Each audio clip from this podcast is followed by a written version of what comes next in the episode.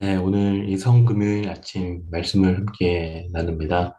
오늘 말씀 1절에서 3절의 말씀을 보시면 군인들이 가시나무로 관을 엮어서 예수님의 머리에 씌우고 자색 옷을 입힙니다.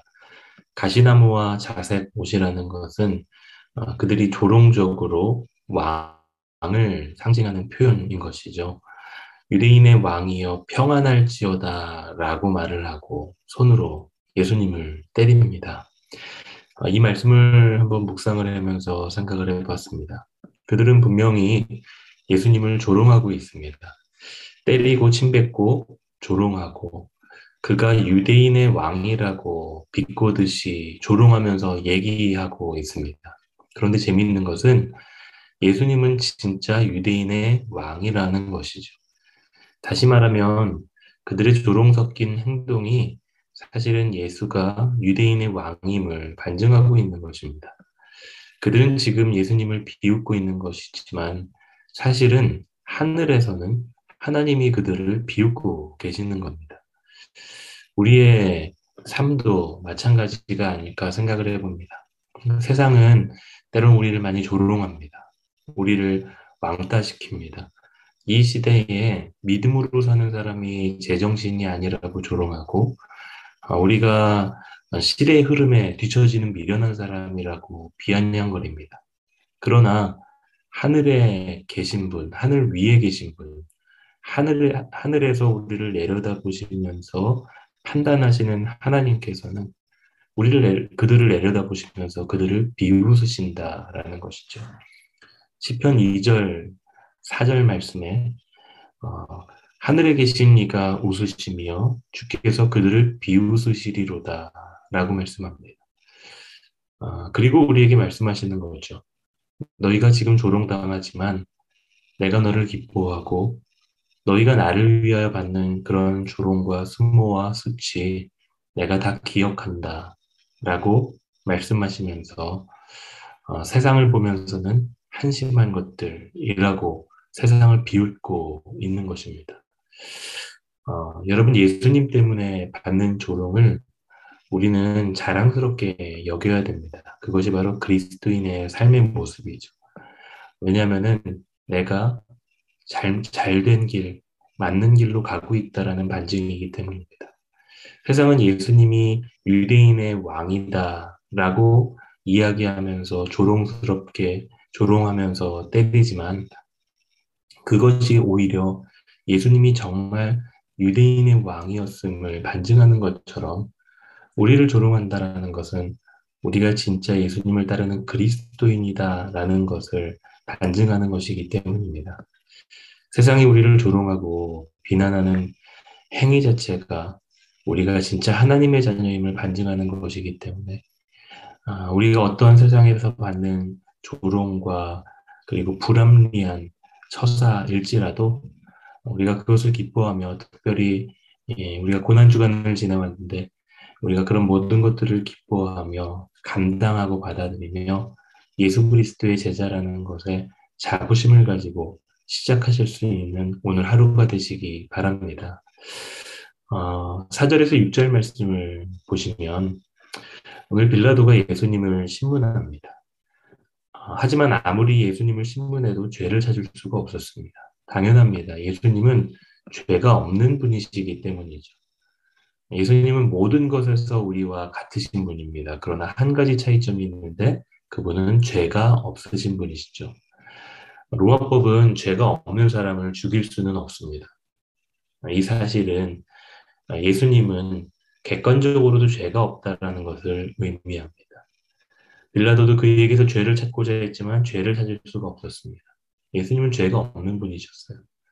그러나 유대인에게는 다릅니다. 유대인에게는 예수를 죽일 수 있는 충분한 이유가 있습니다. 그것이 예수님이 하나님의 아들이라고 말을 하는 심성 모독죄, 그것이 바로 유대인의 명분이었기 때문이죠.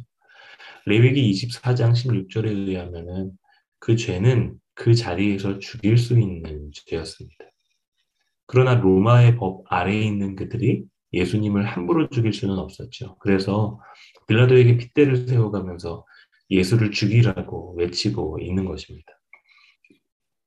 자, 그렇게 유대인들의 반발이 커지자 빌라도가 어떻게 하는가?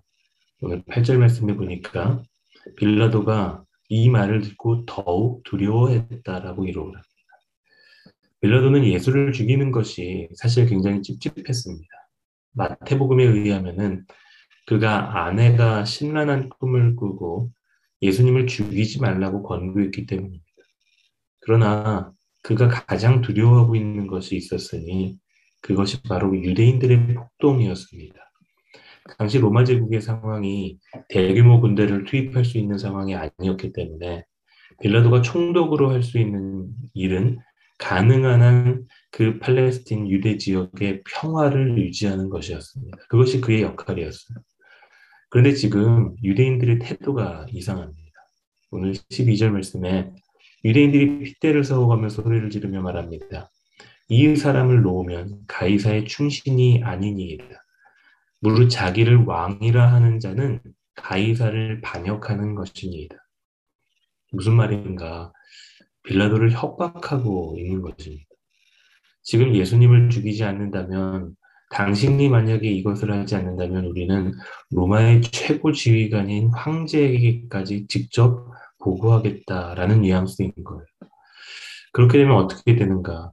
빌라도의 입지가 곤란해집니다. 왜냐하면 평화를 유지하지 못하는 그가 분명히 황제로부터 불이익을 받을 것이기 때문입니다.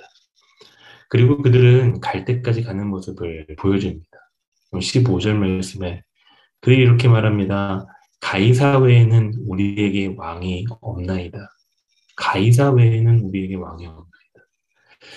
예수님을 죽이기 위해 자기들이 믿는 하나님을 어, 잠시 잠깐 부인하는 것입니다.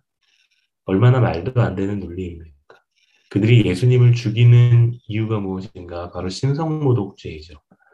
이 일의 발단이 바로 신성모독죄, 그들이 믿는, 그들이 사는 하나님으로부터 시작이 된 것인데, 오히려 로마 황제까지 그리고 어, 로마 총독 앞에서는 하나님을 거부하는 발언, 어, 그렇게 말을 하는 저들이 어떻게 보면 더욱더 신성모독죄가 아닌가 생각을 한번 해봤습니다. 그러면서 이렇게 생각했습니다. 인간이 이렇게까지 망가질 수 있, 자신의 목표를 달성하기 위해 자기들이 원하는 바를 이루기 위해 그들은 하나님을 잠시 거부하고 외면하면서 아, 그렇게 자신들의 일을 추구해 나아가는구나. 아, 그래서 결국 빌라도의 선택은 16절 말씀처럼 바로 이에 예수를 십자가에 못 박도록 그들에게 넘겨주니라. 아, 이것은 예수님께서 스스로 침묵하시고 사실 수 있는 기회를 그리고 버리시고 신이 십자가에 못 박기 위해서 선택하신 길이었죠. 하지만 빌라도에게는 어찌 보면 예수님을 살릴 수 있는 기회가 있었습니다.